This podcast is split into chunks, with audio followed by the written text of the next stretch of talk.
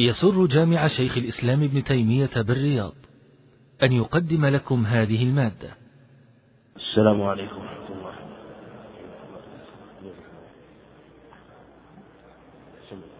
بسم الله الرحمن الرحيم. الحمد لله رب العالمين. والصلاة والسلام على أشرف الأنبياء والمرسلين. اللهم صل نبينا محمد وعلى آله وصحبه أجمعين.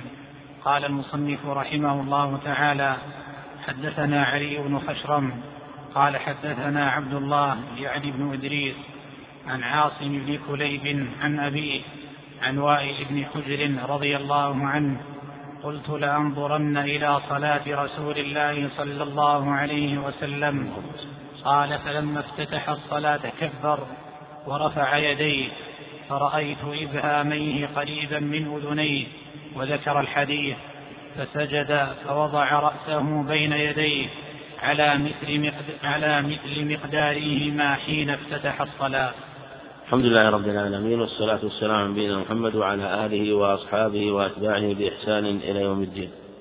أما بعد فيقول الإمام الحافظ أبو محمد عبد الله بن علي بن جارود رحمه الله حدثنا علي بن خشرم حدثنا عبد الله بن إدريس هذا بن يزيد الأودي عبد الله بن إدريس بن يزيد الأودي وهو ثقة رحمه الله وأبوه ديس بن يزيد أيضا ثقة وعمه داود بن يزيد ضعيف.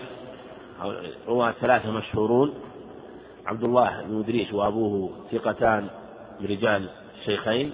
أما عمه داود بن يزيد فهو أيضا له رواية لكنه ضعيف رحمه الله. عن عاصم بن كليب عن أبيه تقدم هذا فيما سبق. كلاهما لا بأس به عاصم وأبوه كليب عن أبيه كليب كليب بن شهاب مجنون وأبوه شهاب له صحبة.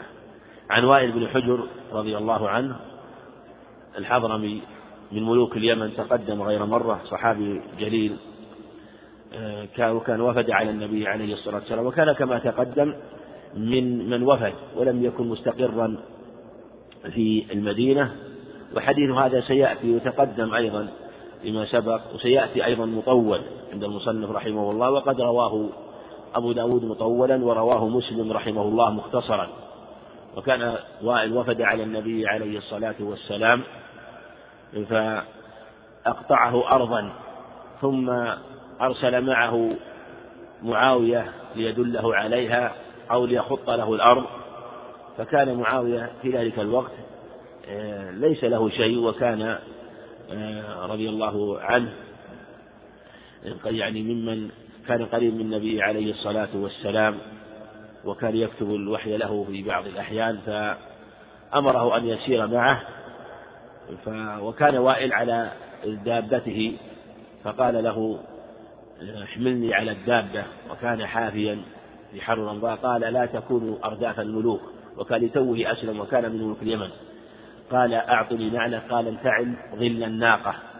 ثم مضت السنون حتى ملك معاوية رضي الله عنه وصار خليفة المسلمين فوفد عليه وائل بن حجر فلما دخل عليه جعله معه على السرير فلما حدثه ذكره بما حدث منه قال فقل فقال لنفسه يا ليتني كنت آه، حملته على الناقة معي. فكان رحمه الله له شأنه وكان عليه الصلاة والسلام يعرف من له شأن ممن يفد عليه من الرؤساء والملوك فكان يقدر هذا حتى يكون أبلغ في دخول الإسلام ولهذا يدخل الإسلام في قلوبهم فيكون أحب إليهم من أهليهم وأولادهم رضي الله عنهم. قلت لأنظرن إلى صلاة رسول الله صلى الله عليه وسلم وذلك أن الصلاة تؤخذ من فعله وهو هذا أبلغ غالب ما أخذ من فعله وإن كان دل عليه, عليه الصلاة والسلام في كثير من صفة الصلاة بقوله كما تقدم في أخبار. فلما افتتح الصلاة كبر كما تقدم سيأتي ورفع يديه. فرأيت إبهاميه قريبا من أذنيه وتقدم هذا وأن وائل رضي الله عنه آه، ذكر أنه إلى أذنيه وكذلك مالك بن حويرث أيضا إلى أذنيه وهذا في رواية مسلم. وجاء في رواية اللواء تقدم الإشارة إليها أن يديه إلى منكبيه يعني أسفل يديه وإبهاميه إلى أذنيه أو يعني أن يديه حاذت أذنيه. وهذا جعل العلامة القيم رحمه الله يجعله صفة واحدة بمعنى أن من قال إلى أذنيه أراد الأصابع وأطراف الأصابع ومن قال آه، إلى منكبيه أراد طرف الكف من جهة الذراع من جهة الرسل. وذكر الحديث فسجد فوضع رأسه بين يديه على مثل مقدار على مثل مقدارهما حين افتتح الصلاة. بمعنى أنه جعل يديه حذو أذنيه فوضع رأسه بين يديه معنى أنه جعل يديه حذو أذنيه. وفي حديث أبي حميد عند أبي داود والترمذي بسند صحيح أنه عليه الصلاة والسلام جعل يديه حذو منكبيه فاليدان في السجود وضعهما مثل وضع اليدين في رحال الرفع هذا يبين لك أن الصلاة مبنية على هذا الترتيب العظيم وأنه كما تقدم آه، كما تقدم كانت إما حذو منكبين وإما حذوين وهذا قد يؤيد وهذا يؤيد ما تقدم أنها أن وضع اليد ورفعها أن رفع اليد حال التكبير يختلف موطنه إما إلى المنكبين وإما الأذنين كما أن وضع اليدين حال اليدين آه، في الأرض حال السجود إما إلى أن يكونوا حذو الأذنين أو حذو المنكبين كأن هذا والله أعلم من باب السعة في مثل هذا الأمر الذي آه، قد آه، لو قيل إنه صفة واحدة قد يشق. وذلك أنه إذا قيل أنه إلى المنكبين وإلى الأذنين فكأنه والله أعلم لو أنه كان قريبا من المنكبين وقريب من الأذنين أو قريب من الأذنين وهو أقرب إلى المنكبين أو إلى المنكبين أقرب من الأذنين فكأنه سعى كذلك أيضا في وضع اليدين حال السجود أنه إلى المنكبين تارة وإلى الأذنين. ولو أنه صار أقرب إلى الأذن من المنكب ولم تكن محالية فالأمر واسع. إنما الشأن وجوب الوضع. وقد أمرت أن أسجد على سبعة أعظم سورة أعراب وأطلق فعلى هذا إذا وضعهما في الأرض وضعوا في, في هذا الموضع منه حصل المقصود هذا هو الواجب. أما المحاذاة إلى المنكبين أو إلى الأذنين إيه، بهذا التقدير فهو سنة. مثل ما نقول في وضع اليدين يأتينا على بعضهما سواء. ولهذا لها موضعان وهذا إذا تتبعت هذا في الحقيقة وجدته كذلك. اليدان كما سيأتي لها موضع تارة توضع يوضع الكف باطن الكف على ظاهر الكف باطن الكف الأيمن وغيره وتارة يكون على الرسغ والساعد على الرسغ وهذا موضعان. فأن ترى هنا في حال الرفع موضعان وحال وضع اليدين موضعان موضعان وحال السجود موضعان. كذلك أيضا حال الجلوس في التشهد يعني أكثر من موضع. وهذا من رحمة الله وتيسيره في هذه العبادة العظيمة. نعم. حدثنا ابن المقرئ وعبد الرحمن بن بشر قال حدثنا سفيان عن سليمان بن سحيم عن إبراهيم بن عبد الله بن معبد عن أبيه عن ابن عباس رضي الله عنهما قال كشف رسول الله صلى الله عليه وسلم الستارة والناس صفوف خلف أبي بكر رضي الله عنه. قال ابن المقرئ وقال مرة فأراد أن ينقص فأشار إليه أن يمكث فمكث. فقال أيها الناس إنه لم يبق من مبشرات النبوة إلا الرؤيا الصالحة يراها الرجل أو ترى له. ثم قال ألا إني نهيت أن أقرأ راكعا أو ساجدا؟ فأما الركوع فعظموا فيه الرب وأما السجود فاجتهدوا في الدعاء فقمن أن يستجاب لكم. قال ابن المقرئ وقال مرة فعسى الحديث لابن المقرئ. حدثنا المقرئ وعبد الرحمن بن بشر في بعض النسخ بشير. لكنه تصحيح صاب بن بشر. هذا هو بالحكم العبدي أبو محمد النيساوي ثقة من رجال البخاري ومسلم قال حدثنا سفيان هذا هو العيين عن سليمان بن سحيم هذا أبو أيوب مدني صدوق من الثالثة روى له مسلم رحمه الله. عن إبراهيم بن عبد الله بن معبد بن عبد الله بن عباس هذا عبد إبراهيم عبد الله بن معبد هذا من ولد العباس عن المطلب وهو لا بأس به. إبراهيم بن عبد الله بن معبد بن عباس المطلب عن أبيه اللي هو عبد الله بن معبد وكلاهما ثقة. إبراهيم وأبوه عبد الله كلاهما ثقة برجال مسلم. عن ابن عباس رضي الله عنهما قال وهذا الحديث رواه مسلم رواه مسلم باختلاف يسير. كشف رسول الله صلى الله عليه وسلم الستارة يعني التي بينه وبين الناس والناس صفوف صفوف خلف أبي بكر رضي الله عنه يعني يصلون بصلاته لأنه عليه الصلاة والسلام لم يخرج إليهم وصلى بهم وقال يأبى الله والمسلمون إلا أبا بكر. فكان يصلي بهم في تلك الأيام رضي الله عنه. قال ابن المقرض يعني لأن الحديث رواه عن محمد عبد الله بن يزيد المقرض ورواه عن عبد الرحمن بن بشر الحكم النيسابوري فساقه وذكر كلام رواية المقرئ وقال مرة فأراد أن ينقص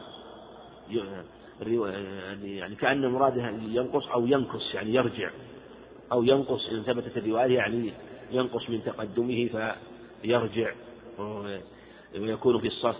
لما رأى النبي عليه الصلاة والسلام وكأن ظنه أن ظن أنه يريد أن يخرج إليه فأشار إليه أن امكث فأشار إليه. وهذا فيه دلالة على عظيم حرصه عليه الصلاة ورحمة أمته وفرحه بهم لما رآهم مجتمعين لما رآهم مجتمعين في هذه الصلاة تحت خلف إمام واحد. هذا يؤلم بالاجتماع والائتلاف فلم يتفرقوا.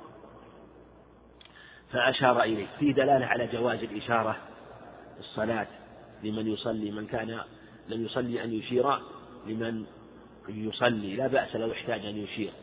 وهذا سيأتي أيضا في في حديث تسبيح الرجال تصفيق للنساء أن الإشارة لا بأس بها الإشارة لا بأس بها عند الحاجة عشان يصلي يشير أو نفس المار الذي لم يدخل الصلاة يشير للمصلي فيشير له المصلي بكذا افعل كذا لا تفعل كذا. ولا بأس مثل أن يكون قد أوصاه أن يعمل شيئا فأراد أن يسأله وكان يصلي والأمر لا يحتمل التأخير فأشار له بيده فقال له افعل كذا افعل كذا فالإشارة تفهم في الصلاة فلا بأس بذلك ولا بأس أن يشير له ابتداء سواء من المصلي أو من يعني حتى ولو كان في أمر لو دخل في الصلاة فذكر أمرا يخشى أن يفوته فلا بأس أن يشير آه، لأهله لولده لابنه لبنته أن يشير بكذا افعل كذا لا بأس آه، لا بأس بذلك. فدلت عليه الأخبار في أخبار صحيحة النبي أشار إليه من يجلس عليه الصلاة والسلام في عدة أخبار في الصحيح, صحيح مسلم وغيره.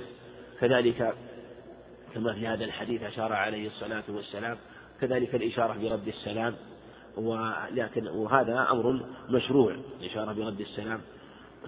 وفي دلالة على أن الحديث وارد من أشار إشارة تفهم عنه فليعد صلاته. هذا رواه أبو داود من رواية أبي هريرة لكنه ضعيف وهو منكر من رواية أبي غطفان. المري وهو مجهول لا يصح استدل به الأحناف والصواب قول الجمهور في هذا وأن لا بأس بالإشارة المفهمة. لا بأس بذلك أن يشير إشارة تفهم عنه آه، لأن الإشارة في مثل هذا حاجة فقد يحتاج الإنسان إلى أن يشير إلى ذلك. ومن ذلك لو احتاجت المرأة أن تشير لأحد أولادها في أمر تخشى أن يفوت في بيتها في طبخها في عملها لا بأس بذلك. بل جاء عن عائشة رضي الله عنها كما روى عبد الرزاق رواية معمر عن بعض قال حدثنا بعض أصحابنا أن عائشة رضي الله عنها كانت تأمر جارها أن تغرف من المرق لأجل أن تهدي وأن تتصدق. فكانت تمر على عائشة وهي تصلي فتشير إليها وهي تصلي أن زيدي في المرقة فترجع وتزيد. وربما أشارت إليها أكثر من مرة. وروى بسند صحيح عن أبي رافع قال كان الرجل من أصحاب النبي صلى الله عليه وسلم يشهد الشهادة أو يسأل الشهادة وهو في الصلاة. يعني حينما يسأل فتشهد بهذا ف يعني يشير بذلك يعني أي نعم وأشبه ذلك. فالشيء الذي يخشى فوته ويحتاج إليه فلا بأس بذلك. من ذلك الإشارة للداخل مثلا في من أراد أن يدخل على إنسان فأشار إليه.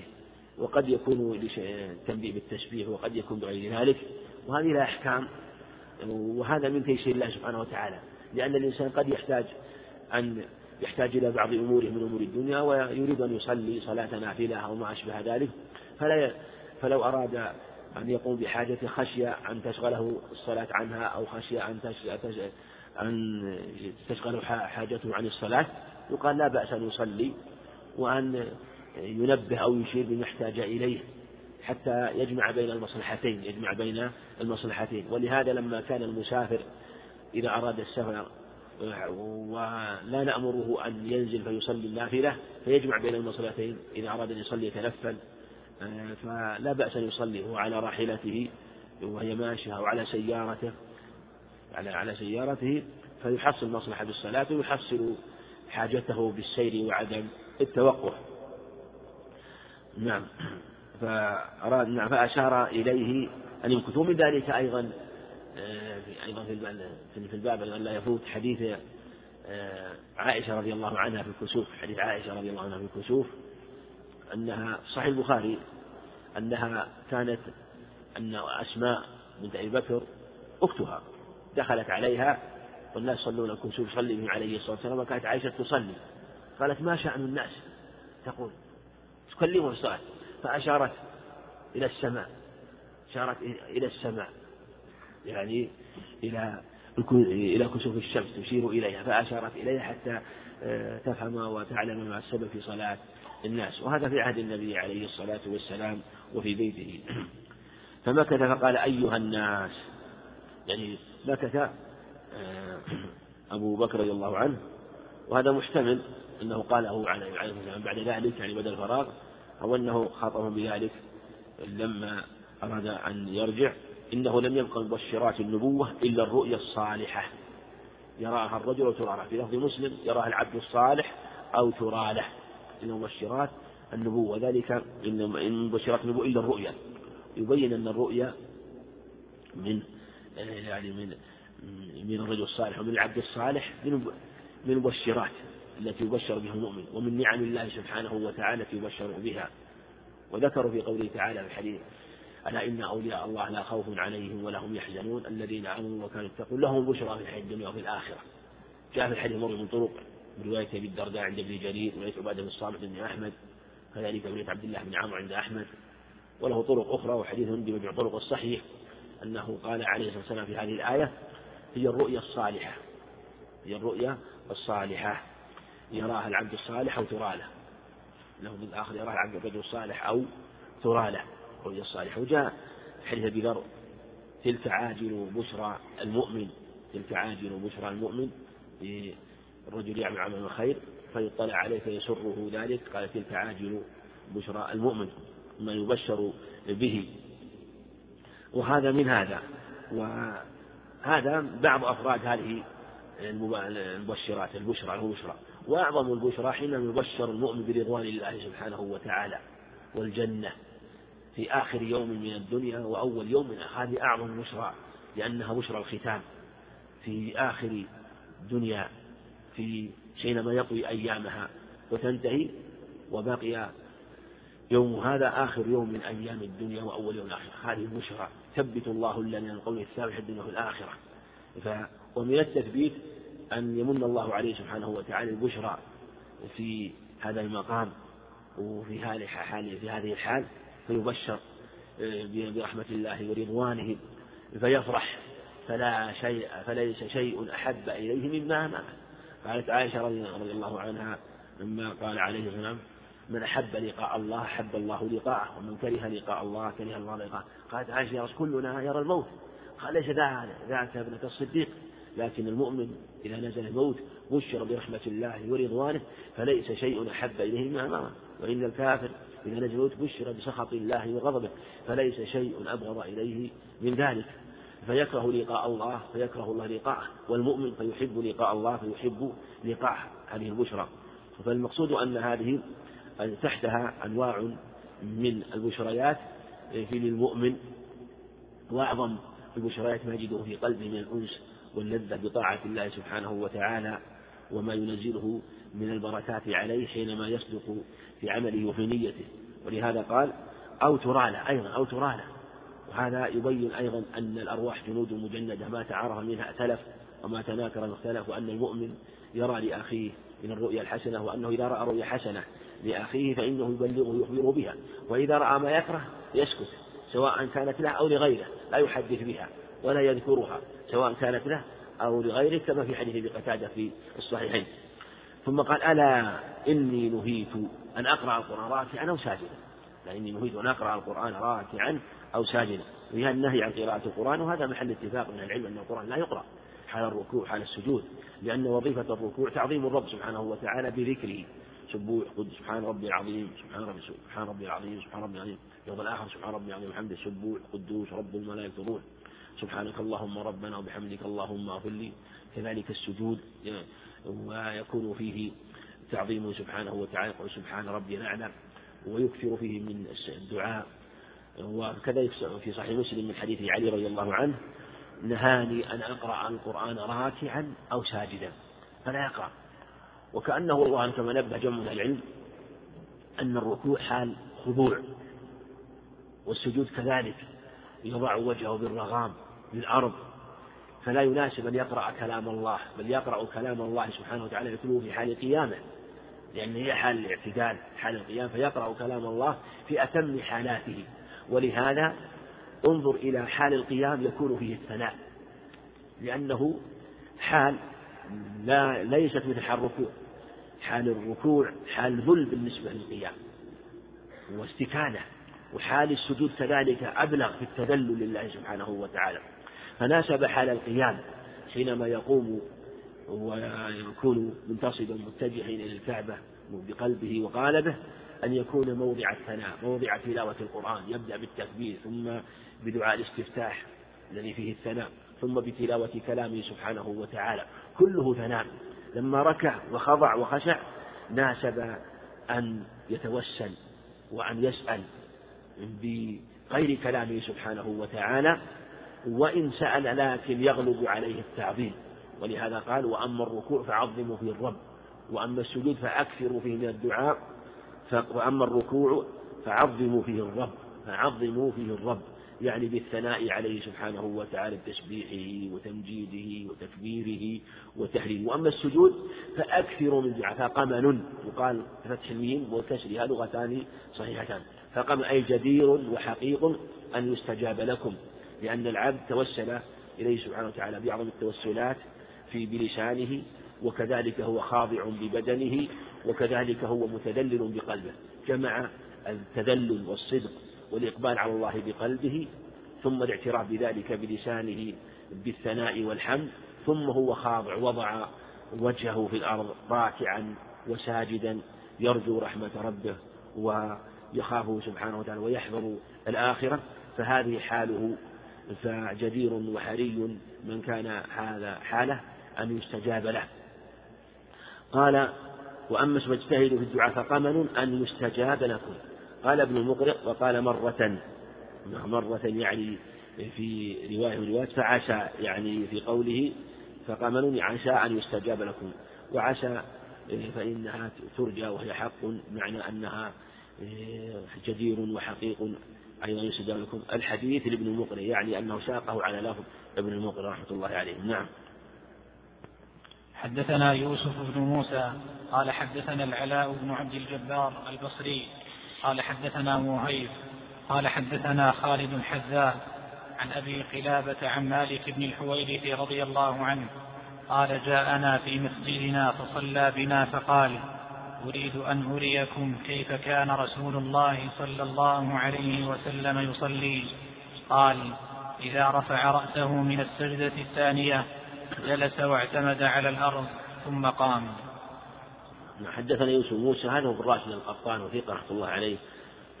رواه البخاري والتقريب قال انه الصدوق. حدثنا علاء بن عبد الجبار البصري الأنصاري وثقة من رجال البخاري. قال وهيب هو ابن خالد الباهلي لا بأس به. حدثنا خالد الحذاء. خالد الحذاء هو ابن مهران. سمى الحذاء ولم يحذو نعلا قط ولم يصنع نعلا لكن سمي الحذاء لأنه يجلس إلى الحذائين الذين يحذون النعال ويصنعونها. سمي الحذاء. عن أبي قلابة هو عبد الله بن زيد الجرمي تقدم ثقة رحمه الله. عن مالك بن حويرث أبو سليمان الذي صحابي جليل توفي سنة أربع وسبعين للهجرة رحمه الله ورضي عنه. رواه الجماعة. قال جاءنا في مسجدنا. يعني يقوله أبو قلابة جاءنا يعني جاءنا فاعل جاءنا هو مالك حويرث رحمه الله. في مسجدنا فصلى بنا. في أن لا بأس أن يضاف المسجد إلى الجماعة وإلى الناس وإلى الحي مسجد فلان بني فلان. قد عليه البخاري لا بأس بذلك. والمساجد لله سبحانه وتعالى لكن لا بأس أن تضاف إلى أهلها أو إلى فلان. فصلى بنا فقال أريد أن أريكم. أريد أن أريكم كيف كان الرسول صلى الله عليه وسلم يصلي. هذا امتثال لقول النبي فعله رضي الله عنه امتثال لقول النبي صلى الله عليه وسلم صلوا كما رأيتموني. هو رضي الله عنه قال أريد أن يريكم لأن النبي قال صلوا. كما في حديث مالك نفسه. فأراد أن يري أصحابه وقومه الصلاة التي صلاها النبي عليه السلام كما أمر عليه الصلاة والسلام. كان الرسول صلى الله عليه وسلم يصلي يصلي بمعنى أن هذه أن هذه هي صلاته عليه الصلاة التي استمر عليها والتي رآها مالك رضي الله عنه لما كان مقيما عند النبي عليه الصلاة والسلام ولم يكن مستقر في المدينة بل مكث نحو من عشرين ليلة. قال فلما رأى أن أشتقنا إلى هنا قال له أهليكم وعلموهم وأدبوهم ومروهم أن يصلوا صلاة كذا في كذا وصلاة كذا في كذا. قال قال وكان بنا رحيما رفيقا عليه الصلاة والسلام وأوصاهم بهذه الوصايا العظيمة النافعة. قال إذا رفع رأسه من السجدة الثانية من السجدة الثانية جلس. جلس يعني السجدة الثانية من الركعة الثانية والسجدة الثانية من الركعة الثالثة في الرباعية والسجدة والسجدة الثانية من في الركعة الثانية من الثنائية وكذلك من الثلاثية التي يكون بعدها قيام. جلس وجلس واعتمد على الأرض. ثم قام. هذه الجلسة بها العلماء جلسة الاستراحة. وقد رواها مالك الحويرث وثبتت عند أبي داود وأبي حميد الساعدي بإسناد صحيح إسناد صحيح. ورواها البخاري أيضا من حديث أبي هريرة في حديث مسيء صلاته الذي أساء صلاته. رواها البخاري في كتاب الاستئذان. رواها فرواها ثلاثة من الصحابة أبو هريرة في حديث مسيء صلاته ومالك الحويري في البخاري. رواه البخاري عن صحابيين. ورواها أبو داود عن مالك بن عن أبي عن أبي حميد الساعدي. لكن الرواية التي عند البخاري في حديث حديث هريرة في ذاك الذي علمه الصلاة تكلم بعض العلماء فيها وأعلوها لأن من رواية ابن نمير وهو ثقة رحمه الله وأبو أسامة خالفه فلم يذكرها ولكن جاءت من غير رواية ابن نمير ولهذا اختلفوا فيها ورجح بعض العلماء أنها وهم وأنها ليست في حديث أبي هريرة. ليست في حديث أبي هريرة. وقالوا لو كانت في حديث دل لو كانت في حديث هريرة فإن ظاهرها أنها ركن أن لا بد منها لأنه قال يعني أمره بذلك. كما علمه الجلوس بين السجدتين كما علمه الاعتدال. قال له ذلك ويجلس. فتكلم فيها بعض أهل العلم في هذا. وقالوا لعل المراد آه، أن المراد الجلوس الجلوس الذي آه، عاقل جلوس التشهد أول بعضه فورد في هذا الاحتمال ولم يقل أحد من أهل العلم لم يجبها فلهذا آه، حصل منهم كلام في هذه الرواية هذه الرواية. وفي وفي صلاته عليه الصلاة والسلام التي نقلها التي نقلت عنه لم تنقل كما نقلت سائر الأركان الأخرى. آه، لكن هي سنة كان عند الشافعي وجماعة من أهل العلم سنة عند جماعة من أهل العلم ووقع فيها خلاف آه، هل على تقوى. منهم من العلم من قال إنها لا تشرع إنما كانت هذه جلسة ليست المقصود منها الجلوس آه، يعني معنى أنه يجلس كما الجلوس المقصود ولهذا ليس فيها ذكر ليس فيها أو كان يفعله في أول أمر ثم تركها بعد فعلها عليه الصلاة والسلام آه، لأجل حاجته إليها. لكن هذا قول ثاني هذا قول ثاني وهو أنه تفعل عند الحاجة إليها. وقالوا إن فعلها لما حطمه الناس وكثر عليه الناس وأسن عليه الصلاة والسلام. وقيل إنها مشروعة مطلقا لكن لم تنقل دائما ربما فعلها أحيانا. والتفريق بين آه، أن تفعل في حال الكبر أو المحتاج إليها موضع نظر فالأظهر يقال إنها سنة سنة. فمن تركها لا شيء عليه وفعلها فلا بأس بذلك وفعله حسن. وإذا كان الإمام لا يفعلها فهل يفعلها المؤتم أو لا يفعلها؟ يعني لو كان يصلي خلف الإمام لا يفعلها. وش نقول يعني؟ هل نقول يفعلها أو لا يفعلها؟ نعم. يعني أيهم أعظم مصلحة متابعة الإمام وعدم التأخر أو التأخر عن الإمام في سبيل تحقيق هذه السنة. النبي يقول إذا ركع فاركعوا إذا سجد فاسجدوا نعم. متابعة الإمام كما قال جمع من العلم أنها أولى متابعة الإمام. وذلك أن الجلوس ترتب عليه التأخر عن الإمام وخاصة في الركعة يعني حينما يقوم إلى الركعة الرابعة فيبادر القيام. فمصلحة متابعة الإمام. ولهذا لو أن الإمام قام وترك التشهد الأوسط واستقام هل نجلس التشهد الأوسط هو واجب ولا ما نجلس؟ ما نجلس. مصلحة متابعة لو أنه قام. هو واجب.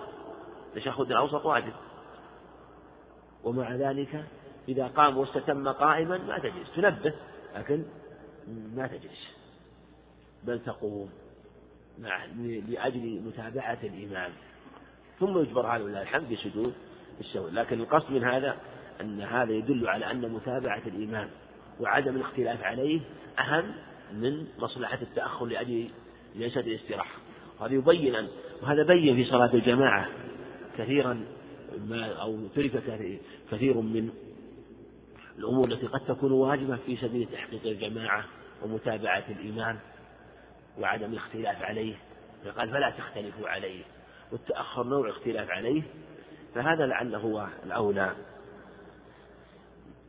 وقوله اعتمد على الأرض ثم قام. هذه مسألة أخرى أنه إذا قام الإنسان من الجلوس سواء جلوس عن جلوس آه، بين الركعتين الأولى والثانية أو الجلوس من التشهد فهل يعتمد على الأرض أو يعتمد على الركبتين؟ جاء في رواية عند أبي اعتمد على صدور قدميه وفي ثبوتها نظر. فإن ثبتت فإننا نقول هما صفتان. صفتان. وكونه يعتمد على الأرض الحقيقة أيسر. أيسر للإنسان وأيسر للمصلي. أيسر للمصلي. وهذا هو المنقول أن يعتمد اعتمد على الأرض. ولا فرق بين أن يكون اعتماد من جلوس أو من سجود. أو من سجود. هذا هو الأظهر في هذا وقول اعتمد لم يبين هل اعتمد على الكفين أو اعتمد جمع أصابعه وهو مطلق. جاء في رواية أنه عجن وحديث العجن لا يصح كما نبه عليه جمع من العلم يعني كهيئة العاجن العاجن هو الذي يجمع أصابعه يجمع كالذي يعجن العجين يعني العجين يجمع أصابعه فيعجن هكذا لكن لا يثبت. وبالجملة يقول سواء رفع هكذا وهكذا اللفظ المطلق لا نقيده نطلقه في موضعه. هذا هو الأصل والصحيح. في سواء في باب في باب الأفعال أو في باب الأقوال. في باب الأفعال أو في باب الأقوال. لا نقيده ولا نحده إذا كان له وصفان يحصل الأمر بأيهما آه، ففي هذه الحال نقول سواء فعل هذا أو فعل هذا. نعم.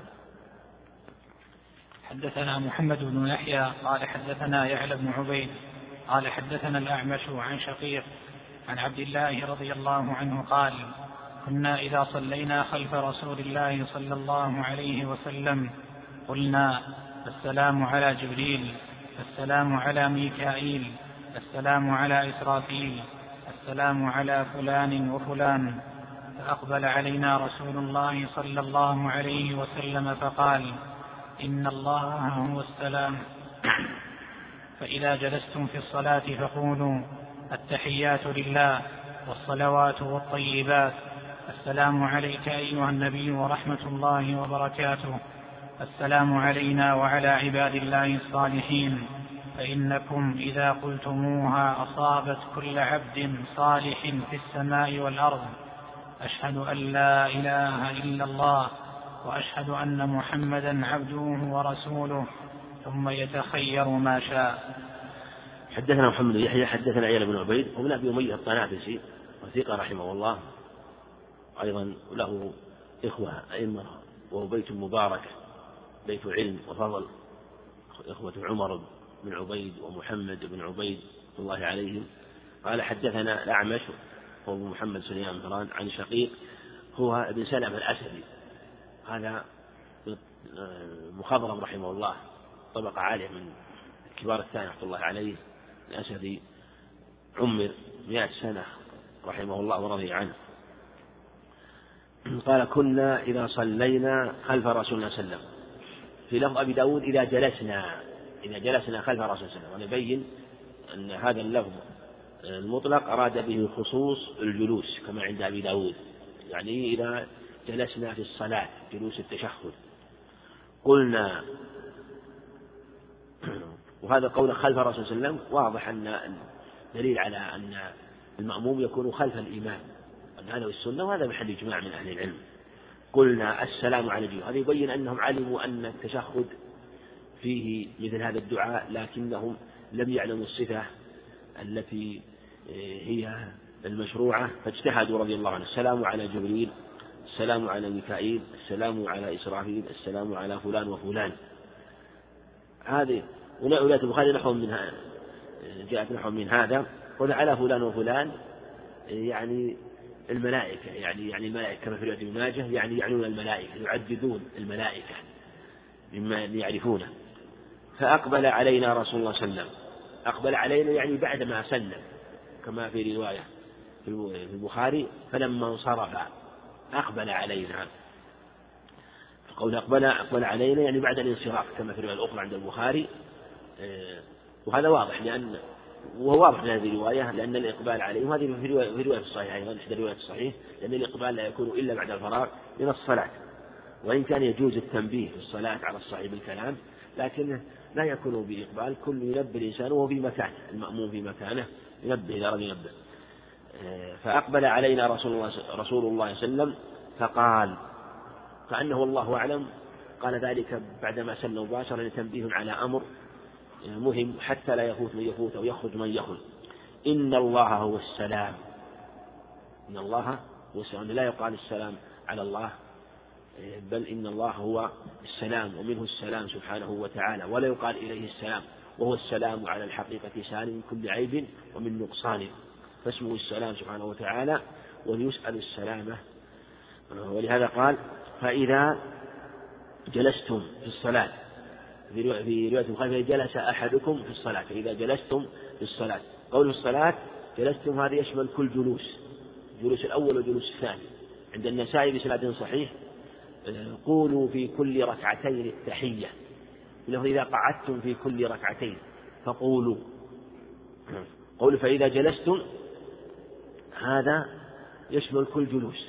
يشمل كل جلوس عام يشمل جلوس في الصلاة. فقولوا. التحيات التحيات لله.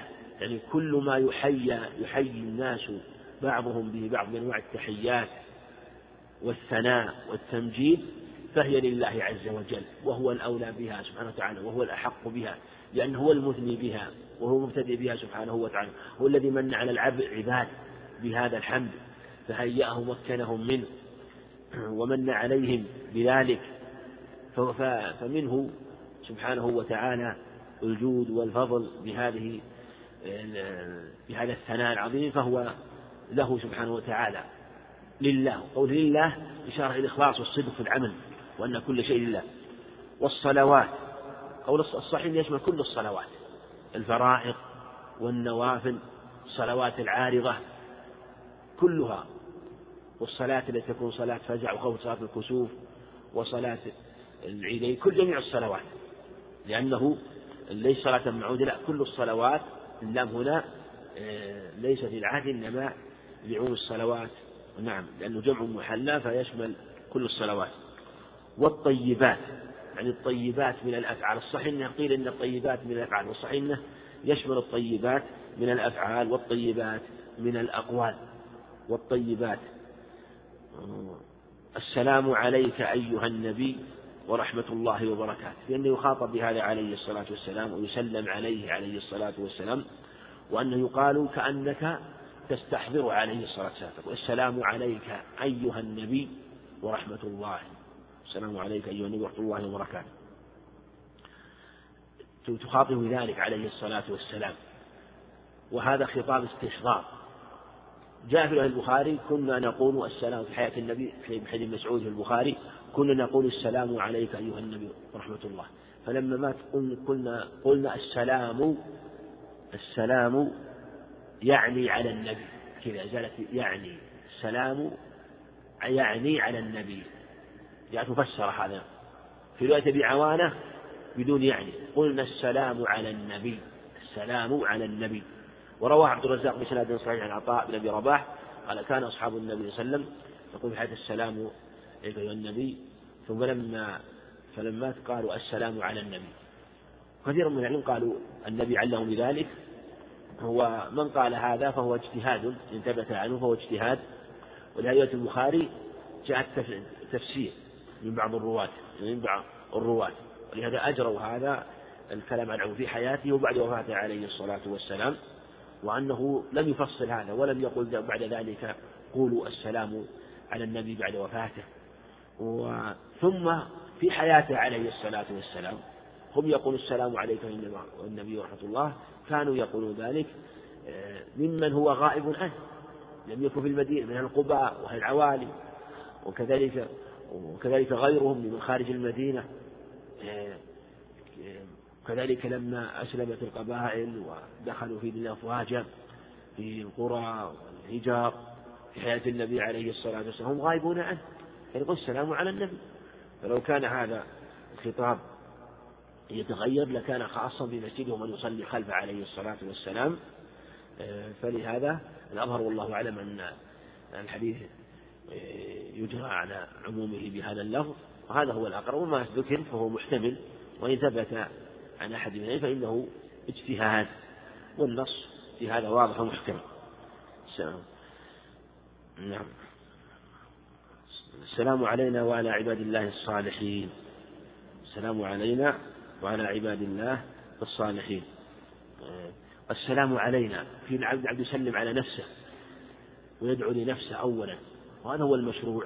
وإن بدأ لإخوانه فلا بأس. ثبت في صحيح مسلم أنه عليه الصلاة والسلام كان آه، يبدأ يسجد ثم بعد ذلك يصلي يدعو لغيره عليه الصلاة والسلام.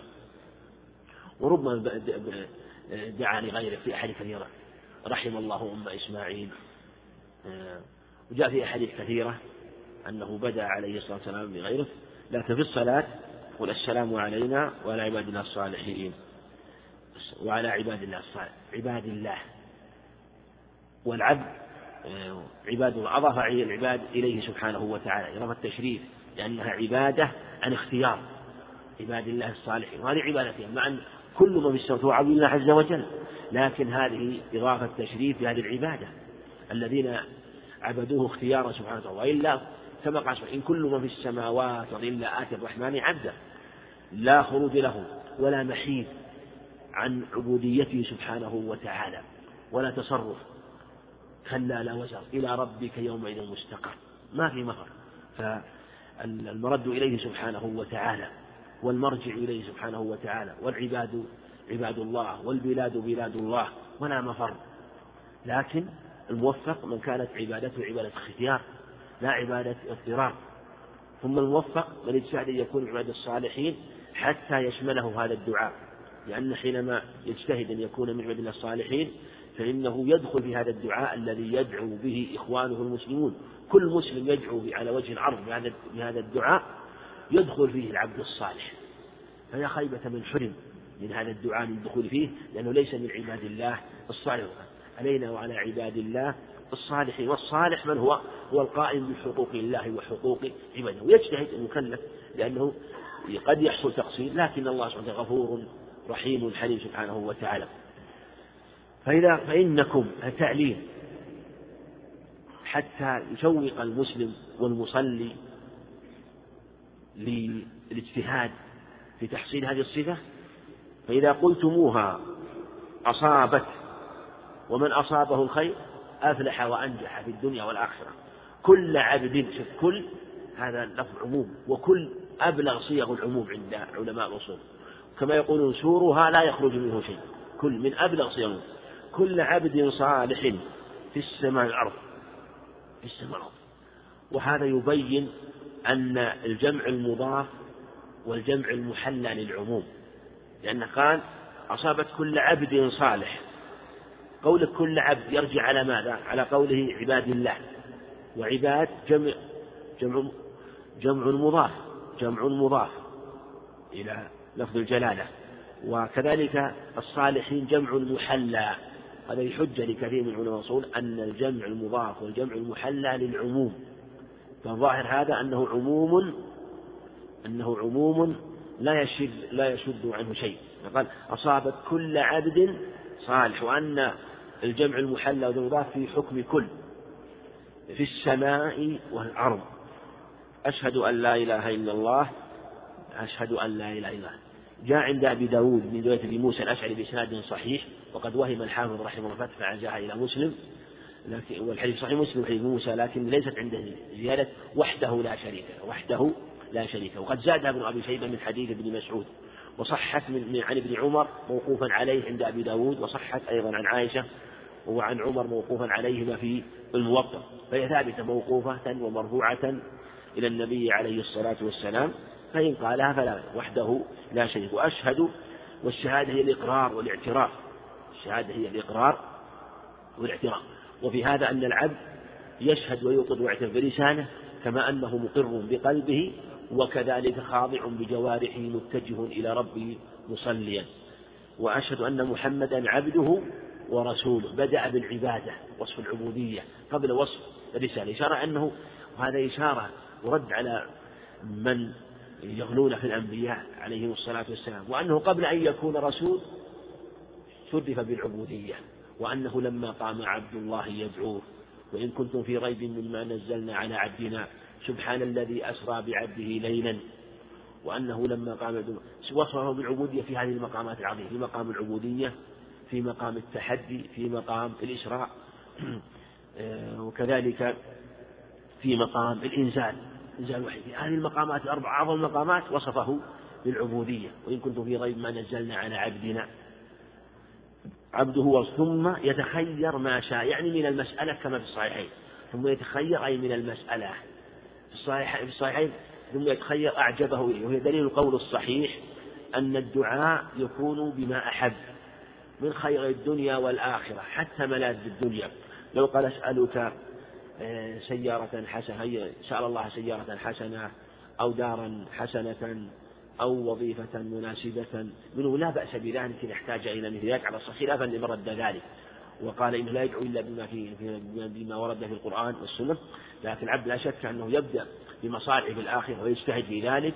وإذا احتاج أن يسأل بعض مصالح الدنيا فلا بأس بذلك. بل في رواية ستأتي نعم.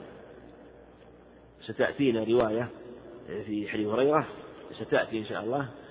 ثم يدعو بما بدا له ستأتينا. وهي بإسناد صحيح عند المصنف وروها النسائي ثم يدعو بما بدا له نعم.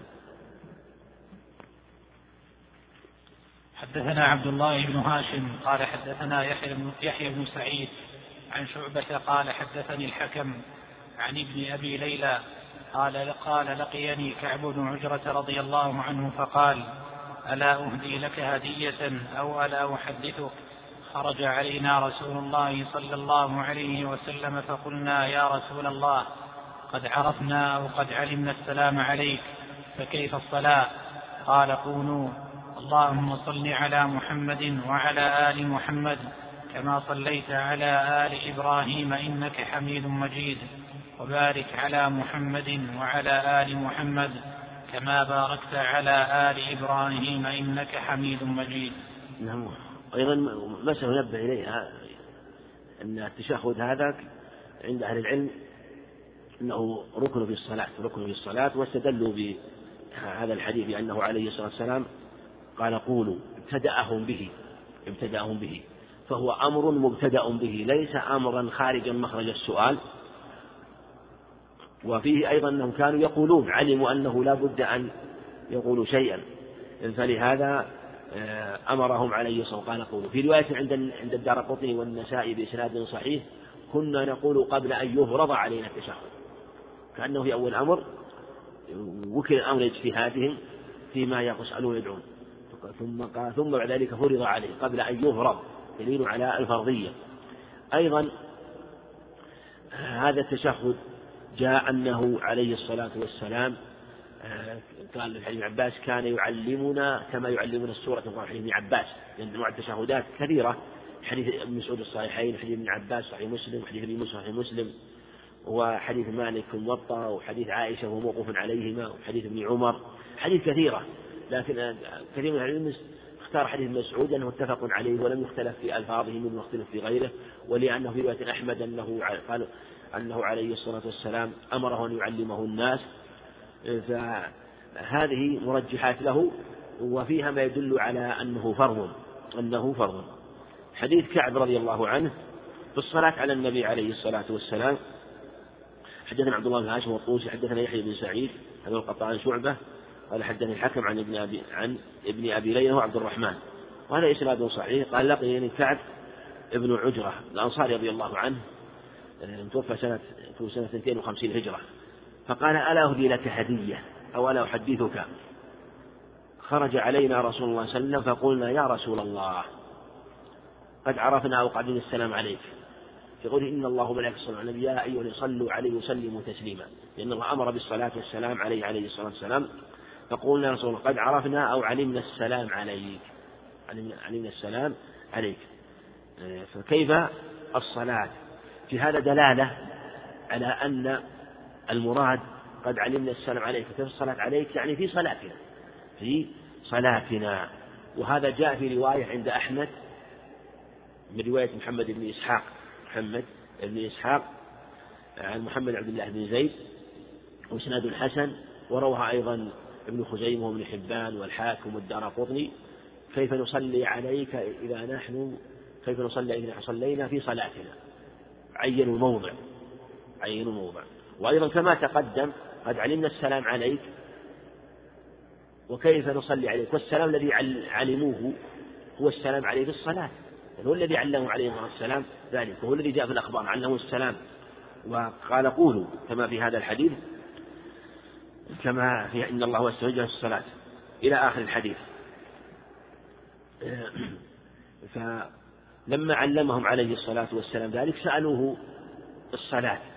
وحديث وحديث ابن مسعود صحيح مسلم والسلام كما قد علمتم أو علمتم أو علمتم. أيضا في رواية فيما يظهر أيضا عند أحمد في حديث أبي مسعود أنهم قالوا إيه، يا رسول قد علمنا السلام عليك فكيف نصلي عليك؟ قال الرجل الراوي كيف السلام كيف السلام عليك يا رسول الله؟ صلى الله عليك. عند أحمد من رواية محمد إسحاق المتقدمة قد صرح بالتأييد. قد صلى الله عليك وهذه الرواية فيما يظهر تدل على أنهم أرادوا الصلاة عليه في ماذا؟ في الصلاة ولا خارج الصلاة؟ نعم. إيش دليلها من قوله صلى الله عليه؟ فقال قد علمنا السلام فكيف نصلي عليك؟ صلى الله عليك نعم. إلى يعني قصدي كيف نفهم من من هذا الحديث أن قول الصلاة عليك مراد الصلاة داخل الصلاة؟ الصلاة عليك إذا صلينا في التشهد يعني. لأنه قال ماذا؟ صلى الله عليه. فهم علموا الصلاة عليه خارج الصلاة. فلو كان المراد الصلاة عليه مطلقا لم يكن يكون قد علم ذلك. فصلى الله عليه. صلى الله عليه. وهذا أيضا كما يظهر والله أعلم أنهم أرادوا ذلك. أرادوا ذلك أن الصلاة عليه في الصلاة عليه الصلاة والسلام. ونبدأ دلائل أخرى. وهذا هو الأظهر أن الصلاة عليه عليه الصلاة والسلام واجبة. لأن في ثلاثة أقوال. قيل إنها واجبة. كما هو المشهور مذهب أحمد الشافعي. يعني أو قيل قال انها ركن. أو واجبة. أو مستحبة. ليست واجبة. وهو حكوا على الجمهور.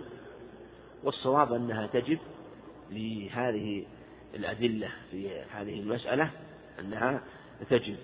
والأدلة إذا جاءت بمطلق الوجوب نستدل على الوجوب كما تقدم ولا نقول الفرضية إلا بدليل خاص مثل ما تقدم في التشهد. قال قولوا اللهم صل على محمد وعلى آل محمد صل على محمد وعلى آل محمد كما صليت على إبراهيم إنك حميد مجيد. وبارك على محمد وعلى آل محمد كما باركت على إبراهيم إنك حميد مجيد. وبارك وعلى محمد وعلى آل محمد كما باركت على إبراهيم إنك حميد مجيد. الحديث متفق عليه. هذا الحديث لكن هو في صحيح البخاري عن كعب بن عجرة جاء تاما. جاء تاما. هنا قال آه، اللهم صل على محمد. في رواية البخاري اللهم صل على محمد وعلى آل محمد كما صليت على إبراهيم وعلى آل إبراهيم. وبارك على محمد وعلى آل محمد كما باركت على إبراهيم وعلى آل إبراهيم إنك حميد مجيد. هكذا رواه البخاري. وقد خفي هذا على كثير من أهل العلم حتى من الكبار. ولم آه، يقع على الجمع بين محمد وآله وإبراهيم وآله حتى عزى بعضهم هذه الرواية البيهقي. ومن وقع في هذا شيخ الإسلام رحمه الله وابن القيم. ونبه على هذا الحافظ رجب رحمه الله. وممن نبه عليه واطلع عليه شيخ الشيخ بن باز رحمه الله هو آه، في درسه نبهنا إلى أنه فيها أحاديث الأنبياء في صحيح البخاري. هذه الرواية في أحاديث الأنبياء في صحيح البخاري. آه، هذه اللفظة كاملة تامة. آه، ففيها الجمع بين محمد وآله وإبراهيم وآله وجاءت الروايات في هذا كثير حديث مسعود. قول الله كيف نصلي رسول الله. كيف نصلي؟ عليه قالوا قال قولوا اللهم صل على محمد وعلى أنت كما صليت على إبراهيم وبارك على محمد وعلى محمد كما باركت على آل إبراهيم. بدون إبراهيم. بدون إبراهيم في الصلاة وفي السلام إنما على آل إبراهيم. وآل إبراهيم يدخل فيه إبراهيم. هذا في حديث أبي مسعود. حديث أبي حميد الصحيحين اللهم صل على محمد وأزواجه وذريته. وبارك على محمد وأزواجه وذريته. بهذا اللفظ أزواجه وذريته وبارك على محمد وأزواجه وذريته. وجاء ألفاظ كثيرة جاء عند أبي داود النبي الأمي صلى على النبي محمد النبي الأمي. والمصنف رحمه الله ذكر هذا الخبر وهذا الخبر آه، كما تقدم الرواية الأخرى هي أتم الروايات في الصلاة آه، عليه عليه الصلاة والسلام. وهذا كما تقدم مع الرواية الأخرى يدل على الوجوب وإن ناجع بعضهم كابن رجب رحمه الله وكأن قوة كلامه يميل مع أن على خلاف عادة رحمه الله في مثل هذه المسائل يميل إلى الاستحباب وقال ما معناه؟ إن هذا الأمر خرج مخرج السؤال خرج مخرج لأنه سألوه سألوه عن ذلك ومن قواعد الأصول أن الجواب أن الأمر إذا خرج مخرج السؤال فهو بحيث يكون يعود إلى السؤال وهو ليس بواجب أول لكن قولهم في في حديث مسعود حديث مسعود يدل على خير. أمرنا هم سألوا عن أمر قال أمرنا الله نصلي عليك. وتبين الرواية الأخرى حديث مسعود فكيف نصلي إذا نحن صلينا في صلاتنا؟ نحن صلينا في صلاتنا وأن وأن الأمر بالصلاة عليه عليه في الصلاة في الصلاة. وهذا أمر خاص. وإن كان الأمر بالصلاة عليه ليس خاصا بالصلاة. إن الله وملائكته يصلون على النبي. يا أيها صلوا عليه وسلم تسليما نقول الأمر بالصلاة عليه مطلق. كل ما ذكر عليه الصلاة والسلام فإنه صلى عليه. لكن نقول جاء أمر خاص في موضع خاص وهو في التشهد. في بعد التشهد في يقول يصلي عليه عليه الصلاة والسلام. أما الصلاة عليه حينما يذكر هذا فيه خلاف. جمهور على مستحب وذهب بعض أهل العلم إلى وجوبه إلى وجوب الصلاة عليه واختاره جمع من أهل العلم. نعم. حدثنا علي بن خشرم قال حدثنا عيسى يعني بن يونس عن الأوزاعي عن حسان بن عطية عن محمد بن أبي عائشة قال سمعت أبا هريرة رضي الله عنه سمعت أبا هريرة رضي الله عنه يقول قال رسول الله صلى الله عليه وسلم إذا تشهد أحدكم فليتعوذ من أربع من عذاب جهنم وعذاب القبر وفتنة المحيا والممات ومن شر المسيح الدجال ثم ليدعو لنفسه بما بدا له. الله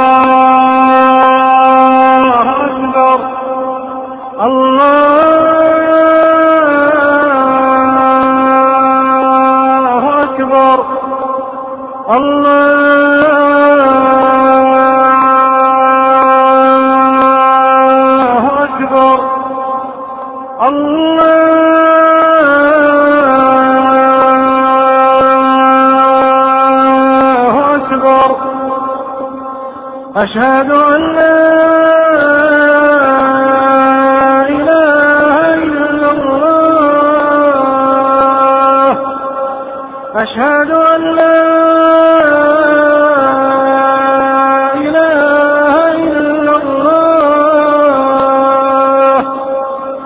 أشهد أن محمد رسول الله. أشهد أن محمد رسول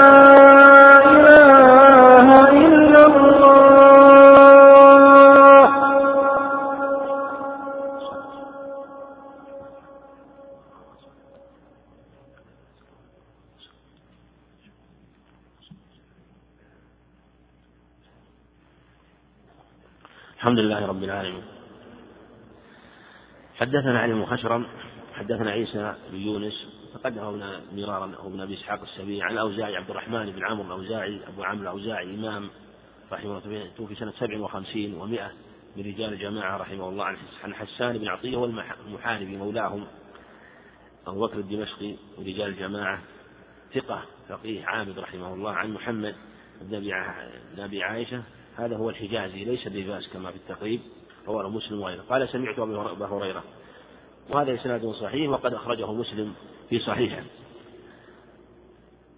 سمعت أبا هريرة رضي الله عنه يقول قال رسول الله صلى الله عليه وسلم إذا تشهد أحدكم إذا تشهد أحدكم. في اللفظ مسلم إذا فرغ أحدكم من التشهد الآخر. هذه رواية مهمة مقيدة مقيدة. قال إذا فرغ أحدكم من التشهد الآن وأنه يقوله بعد الفرغ من التشهد. وفي دلالة على أنه أن موضعه التشهد الأخير هو التشهد الأوسط. وفيه أن موضع الدعاء والطلب والإلحاح التشهد الأخير وأنه أطول من التشهد الأول. وأيضا كما تقدم عموم الأدلة يدل أيضا على أن التشهد الأول يقال فيه الصلاة على النبي عليه الصلاة والسلام خلافا لمن قال ذلك. إنما الدعاء والإلحاح والطلب في التشهد الأخير. أما نفس الصلاة عليه عليه الصلاة والسلام فهي مشروع على الصحيح. وهو قول جمع من العلم الظاهر وغيره عموم الأدلة. قولوا في كل ركعة تحية وذكر. كذلك إذا نحن جلسنا في صلاتنا لم يقيده بالتشهد الأول التشهد الأخير دون الأول خلافا لمن قيده. وهذه قاعدة نافعة إذا جاء الإطلاق في النصوص نطلق ولله الحمد ثم هو مزيد دعاء ومزيد خير مزيد دعاء وخير أما حديث عبد مسعود أنه عليه الصلاة والسلام كان إذا في التشهد الأوسط التشهد الأوسط كأنه على الرض والحجارة المحمية هذا إسناد منقطع ويتبع عبيد عند المسعود عن أبيه ولو ثبت ما يدل على هذا لأن التشهد التشهد والصلاة على النبي عليه الصلاة والسلام شيء يسير وهو بالنسبة للتشهد الأخير الذي فيه دعاء يعني أقصر والتشهد الأخير أطول منه بما فيه من الدعاء وكذلك الثناء لأن جاء في بعض الأحاديث حديث ابن فضال بن عبيد مشروعية الثناء بعد التشهد ثناء بعد التشهد أيضا. حديث أنس. اللهم إني أسألك بأنك أنت الملك. لا إله إلا أنت. الأحد الصمد. لم يلد ولم يولد. ولم يكن له كفوا أحد. جاء في دعاء الاستفتاح. جاء في الروايات أنه في التشهد. أنه في القعود. أن لا بأس أن يقول الثناء ويعيده ويكرره بعد التشهد والصلاة على النبي عليه الصلاة والسلام وقبل الدعاء. فليتعول. أمر. فليتعول. وأقل أحوال الأمر الاستحباب. ومن أهل العلم أوجب هذه. وكان طاووس رحمه الله كما روى مسلم يأمر ابنه أن يعيدها يسأله هل قلتها فإذا قال لم يقلها أمره يعيد الصلاة. من عذاب جهنم وعذاب القبر وفتنة المحيا والمات من عذاب جهنم وعذاب القبر. وعذاب القبر حق ودلت عليه النصوص وأدلة في الكتاب والسنة. وفتنة المحيا الصحيح أنه جميع ما يفتن به العبد في حياته كلها. والممات بعد الموت بعد قبض الروح. ويشمل فتنة المحيا إلى أن تقبض روحه في حال غرغرة. يسأل الله الثبات وأن يعيده من الشيطان الرجيم وأن يثبته بالقول الثابت في الحياة الدنيا وفي الآخرة. ويشمل جميع التي تعرض العبد فتن الشبهات فتن الشهوات فتنة المال في جميع أنواع الفتن والممات ومن شر المسيح الدجال. ومن هذا ومن شر فتنة المسيح الدجال. ثم ليدعو نفسه بما بدا له ويدعو نفسه بما بدا له مثل ما تقدم آه، لعموم الأدلة وأنه يدعو بما أحب. وهذه الرواية الصحيحة وقد أخرجها النسائي في السنة الصغرى والكبرى وإسنادها على شرط مسلم. تعود من هذه الأمور. وجاء رواية أخرى. في هذا حديث عائشة الصحيح أنه عليه الصلاة والسلام كان يتعود من هذه الأشياء الصحيحين. وفي صحيح مسلم حديث هريرة أيضا أنه عليه الصلاة والسلام كان يتعود فثبت تعوذه الصحيحين حديث عائشة صحيح مسلم حديث أبي هريرة والأمر بها في حديث هريرة.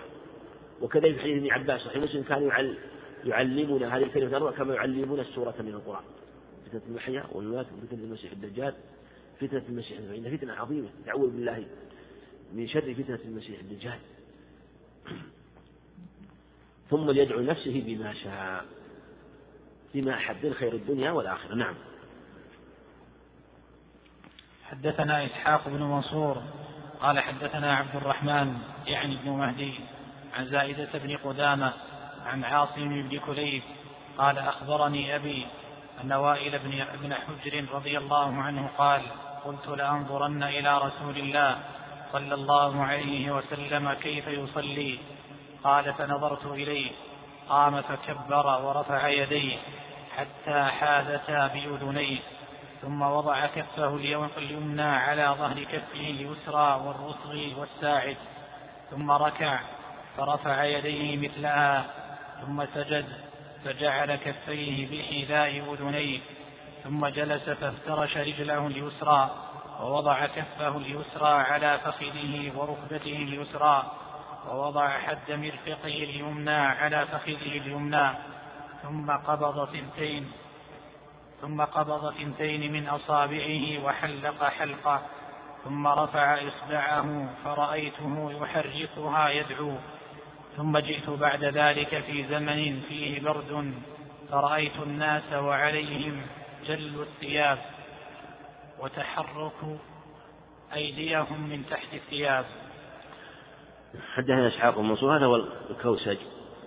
المروزي رحمه الله ثقة ثبت رحمه الله. قال حدثنا عبد الرحمن المهدي عن زايد بن قدامة الثقة في الكوفي رحمه الله أبو الصلت.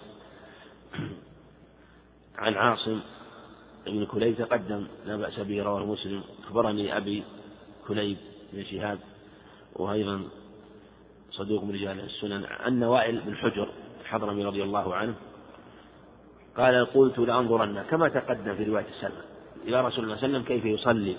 قال فنظرت إليه قام فكبر ورفع يديه حتى حادث بأذنيه ثم وضع كفه اليمنى على ظهر كفه اليسرى والرسغ والساعد وهذا وهذه الرواية رواه أحمد وأبو داود.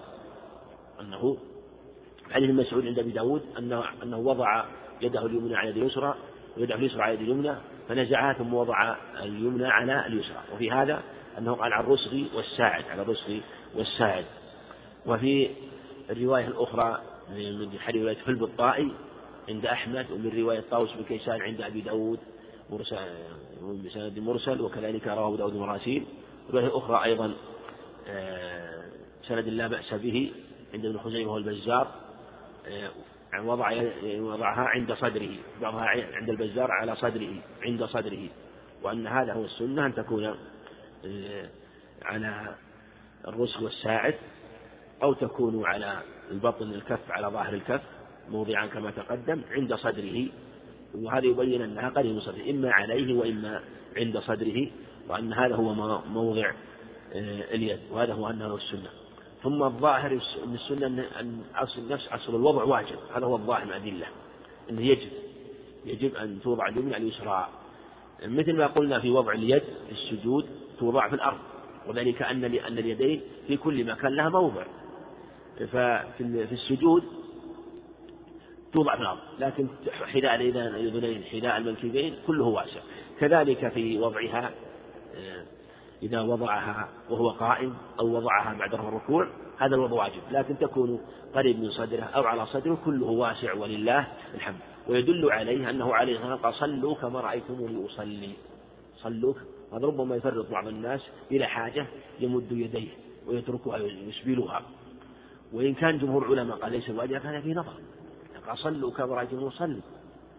وهو النبي عليه والسلام فعله بيان للمجموعة ثم في حديث سهل بن سعد صحيح البخاري كان الناس يؤمرون أن يضع أن في بعض الألفاظ أن يضع الرجل يده اليمنى على في الصلاة إذا قام. فالناس يؤمرون إذا قام أحدهم في الصلاة أن يضع يده اليمنى على يده اليسرى. قوله إذا قام هذا يشمل كل قيام. ما قال إذا قام بعد تكبيرة الإحرام؟ بل إذا قام. ويدخل في القيام هذا القيام بعد الركوع. وهذا هو الصواب. ثم تدل عليه دل الصحيح في حديث هريرة وحديث رفاعة حتى عاد كل فقار وكل عضو إلى موضعه وهي قبل ذلك كانت مضمومة. فنظرت إليه. لكن في رواية حديث المسيء صلاته هذا ما جاء لم يأتي ذكر هذا لكن الشأن عموم الأدلة أن كل عضو يعود إلى مكانه. وثبتت السنة أنه عليه الصلاة والسلام كان يضع اليمين على اليسرى ويضمها إليه فكذلك هذا الأصل. إذا رفع فإنه يردهما إلى هذا المكان. ثم ركع فرفع يديه مثلها يعني إلى الأذنين أو إلى الكعبين المنكبين كما تقدم. ثم سجد فجعل كفيه بحذاء أذنيه آه، أو إلى منكبيه كما تقدم. إلى هنا إلى قول بحذاء أذنيه هذا عند مسلم عند مسلم. ورواه مسلم بلفظ مختلف. يعني في اختلاف لكن لكن إلى هذا القدر عند مسلم. والزيادة ثم جلس هذه جاءت عند غير مسلم في عند أحمد وأبي داود وهي ثابتة في الأخبار الصحيحة الصحيح وغيره. ثم جلس فافترش رجله اليسرى فرشها أرجعها عليه ووضع كفه اليسرى على فخذه وركبته اليسرى. وظاهر هذا أنه بسطها. في حديث ابن الزبير أنه ألقم ركبته كفه اليسرى. كأنه والله أعلم موضعان. إما أن يبسطها بأن تكون أطراف الأصابع على حد الركبة وإن شاء قدمها كأنها كأنه ألقمها الركبة. لا بأس بذلك. وقد تكون نازلة شيء يسير فالذي يرى يظن أنه ألقمها آه، الركبة. ثم وفي وفي حديث ابن عمر أيضا كذلك. حديث ابن عمر صحيح مسلم أنه وضع كفه اليمنى على فخذ اليمنى وكفه اليسرى على فخذه اليسرى. سيأتينا في في القبر. ووضع حد حد الحد الطرف الحد الطرف. كان شيخنا شيخ الماجد لما قرئ عليه سنن أبي داود ويأتي عليه سنن أبي داود استشكل هذا الموضع رحمه الله. هو قال كيف يضع هكذا؟ كيف يعني يقول كيف يضع هكذا؟ هذا يعني استغرب هذا رحمه الله. فهم رحمه الله أن حد يعني وضع حد يعني أنها قائمة هكذا. يعني هكذا. ف يعني هذا لكن يعني هو رحمه الله كغيره يعني رأى أنها وجه آخر يعني على أن المعنى حد الطرف حد الطرف يعني ولا أن ليس المعنى أن هكذا وضعها هكذا قائمة. إنما المراد حد مرفقه وكأنه والله أعلم المراد بذلك أنه مكنها وأرجعها وأرجعها على على مرفقه على فخذه اليمنى على مرفقه اليمنى. ثم قبض ثنتين من أصابعه وحلق حلقة. هذه إحدى الروايات حلق حلقة. في رواية ابن عمر ثلاثا وخمسين. وضعها وضع الإبهام في باطن السبابة. وفي رواية أخرى حديث عبد الله بن الزبير أنه وضع آه، الإبهام آه، أنه وضع هكذا. يعني جاء هكذا وجاء هكذا وجاء هكذا وجاء هكذا وجاء هكذا. وابن القيم رحمه الله جعل صفة واحدة ومنها لمن قال ثلاث صفات كما كما تقدم وهذا هو الأظهر. ثم رفع إصبعه فرأيت وجاء صفة رابعة وأنه بسط أصابعه كلها. رواية ابن عمر رواية عبد الله بن الزبير صحيح مسلم بسط أصابعه كلها. هكذا كان بسط هكذا مثل ما يفعل كثير من الناس. يبسط هكذا يرفع هكذا الأصابع مبسوطة ويرفع هكذا. لكن يظهر والله أعلم أن هذه الرواية آه، مطلقة مقيدة بالرواية الأخرى. لكن من عمل بالإطلاق بذلك لا ينكر عليه. لا ينكر عليه. وإذا حملت هذه الرواية على غيرها يكون أحسن لأن يظهر والله أنها حديث واحد وخاصة أن بعضها ظاهرها مخارجها واحدة. ثم نبه ابن دقيق العيد رحمه الله أيضا إلى مسألة مهمة ينبغي التنبه لها عند البحث أن الحديث إذا كان مخرجه واحدا واختلفت رواياته فإنه لا يقال إنه يحمل المطلق على المقيد بل هو حديث واحد ليس من باب حمل المطلق على المقيد بل من باب الروايات لتمني بعضها بعضا. هذا أبلغ. يعني إذا كان حديث روايات وجاء من طرق ومخارج واحدة فإنه في الحقيقة ليس من باب حمل المطلق على المقيد بل هو من باب الزيادات في الروايات تحمل عليها بلا خلاف. يعني قصدي من هذا أن في خلاف في الحمل في بعض الصور لكن قال إن بعض الصور لا خلاف في حملها أن تحمل هذه الرواية على تلك الرواية في الحديث الذي يكون واحد ومخرجه واحد. لا لا يجري فيه الخلاف في حمل المطلق على المقيد. وهل هذا من إنما إذا اختلفت المخارج أو جاء من رواية حديث حديث آخر من رواية أخرى وهذه مقيدة ففي هذه الحالة يحمل هذا على هذا ما دام أن الحكم واحد الحكم واحد. ثم رفع إصبعه. يقال إصبع وأصبع. وإسبوع المقصود أنه فرفع إصبعه. فرأيت يحركها. في اللفظ الصحيح مسلم أشار. أشار. قال يبين أنه أشار عليه يشير في صلاته في جميع التشهد. وأنها ليست مضمومة. ها؟ ولا محنية. إنما هي يشير بها. أما رواية ابن عصام بن قدامة عند أبي داود قد حناها فهي رواية ضعيفة. رواية قد ضعيفة. فعندنا الإشارة هو المد وعندنا التحريك هذا في بعض الصلاة. رأيت يحركها يدعو بها. هذه رواية أحمد وأبو داود جيدة. يحركها يدعو بها. هذه. وجاءت رواية عن عبد الله بن الزبير إنه لا إنه لا يحركها أشار بها ولا يحركها لكنها رواية في ثبوت من طريق ابن جريج ولم يصرح وفيها ضعف. وكأنه والله أعلم رآه في بعض أبعاد الصلاة أنه لا يحركها. فعلى هذا ثبت الرواية. ظاهر إسنادها يعني ليس ليس ضعف شديد يعني محتمل. فعلى هذا قد يقال أنه رآه أحيانا لا يحركها فأطلق مثل هذا فيجمع بين الروايات مثل هذا وأنه يحركها للدعاء. قال يدعو بها. ويبين أن التحريك يكون عند الدعاء. ثم جئت بعد ذلك في زمن فيه برد فرأيت الناس وعليهم جل الثياب آه، في شدة الوقت تحركوا أيديهم من تحت الثياب. يعني تحرك هذا التحرك في مسألة في رفع التكبير. يعني حينما يكون آه، قائما فيريد أن يكبر يكون قد دخل في الصلاة دخل في آه، يريد يكبر فيرفع يكبر الإحرام يكبر. ثم بعد ذلك يضم. ثم بعد ذلك إذا أراد يرفع للتكبير للركوع كذلك والسجود لرفع الركوع كذا وهكذا. يعني هذا يظهر التحريك هذا لأجل رفع اليدين في التكبيرات الانتقال. نعم. حدثنا إسحاق بن منصور قال أنبأنا عبد الرحمن يعني ابن مهدي عن سفيان عن أبي إسحاق عن أبي الأحوص عن عبد الله رضي الله عنه قال كان النبي صلى الله عليه وسلم يسلم عن يمينه السلام عليكم ورحمة الله وعن يساره. السلام عليكم ورحمة الله.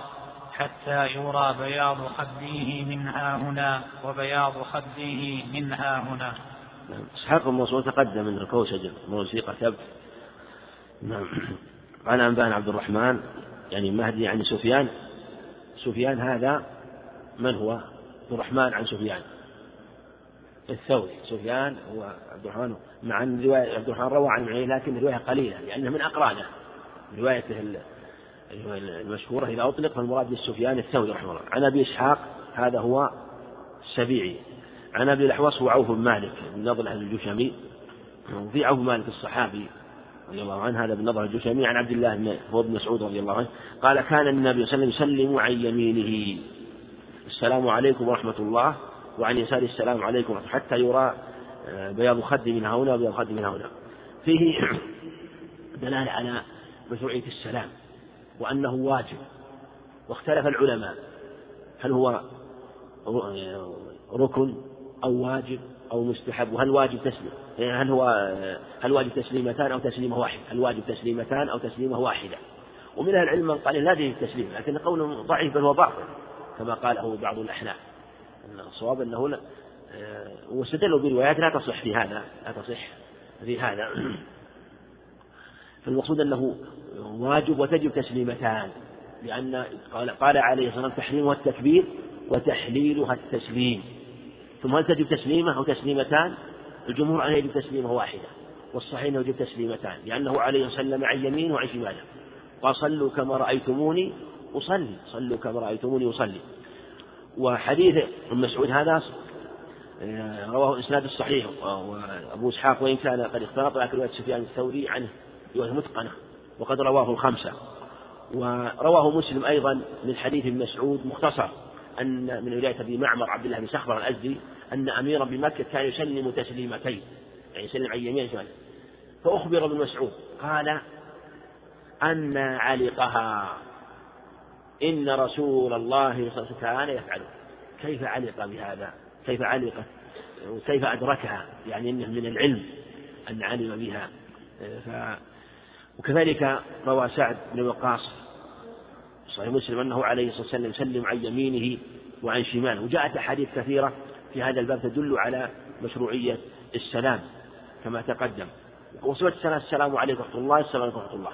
جاء في حديث آه، وائل بن حجر أيضا رواه وائل رواه أبو داود وائل بن حجر أنه عليه الصلاة والسلام كان يسلم عن يمينه السلام عليكم ورحمة الله السلام عليكم ورحمة الله. هذا بإسناد صحيح أيضا حديث آخر. وعند أبي داود زيادة وبركات السلام عليكم ورحمة الله وبركاته. عن جهة اليمين. وبعضهم أثبت آه، وبركاته عن جهة الشمال لكن رأيت في الرواية وبركاته عن جهة اليمين فينظر فإن جاءت في الجهتين فالعمدة الرواية. وجاء في عند ابن ماجه من رواية مسعود أنه عليه الصلاة والسلام كان يسلم عن يمينه السلام عليكم ورحمة الله وبركاته. وكذلك عن آه، شماله السلام عليكم ورحمة الله. وينظر رواية مسعود أيضا لكنها ثبت بركاته على جهة اليمين. وقال ابن ابن صنعاني رحمه الله كما السلام إنها في نسخة صحيحة مقروءة. إنها في نسخة صحيحة مقروءة في المعجم. وبعض العلم لم يجدها لم يذكرها لكن أثبتها. الصنعاني رحمه في نسخة صحيحة فيعتمد هذا فيدل على أن من صفاتها أنه يزاد ورحمة وبركاته من جهة اليمين وينظر في جهة الشمال. هل جاءت بها الرواية والله أعلم وصلى الله وسلم وبارك على نبينا محمد.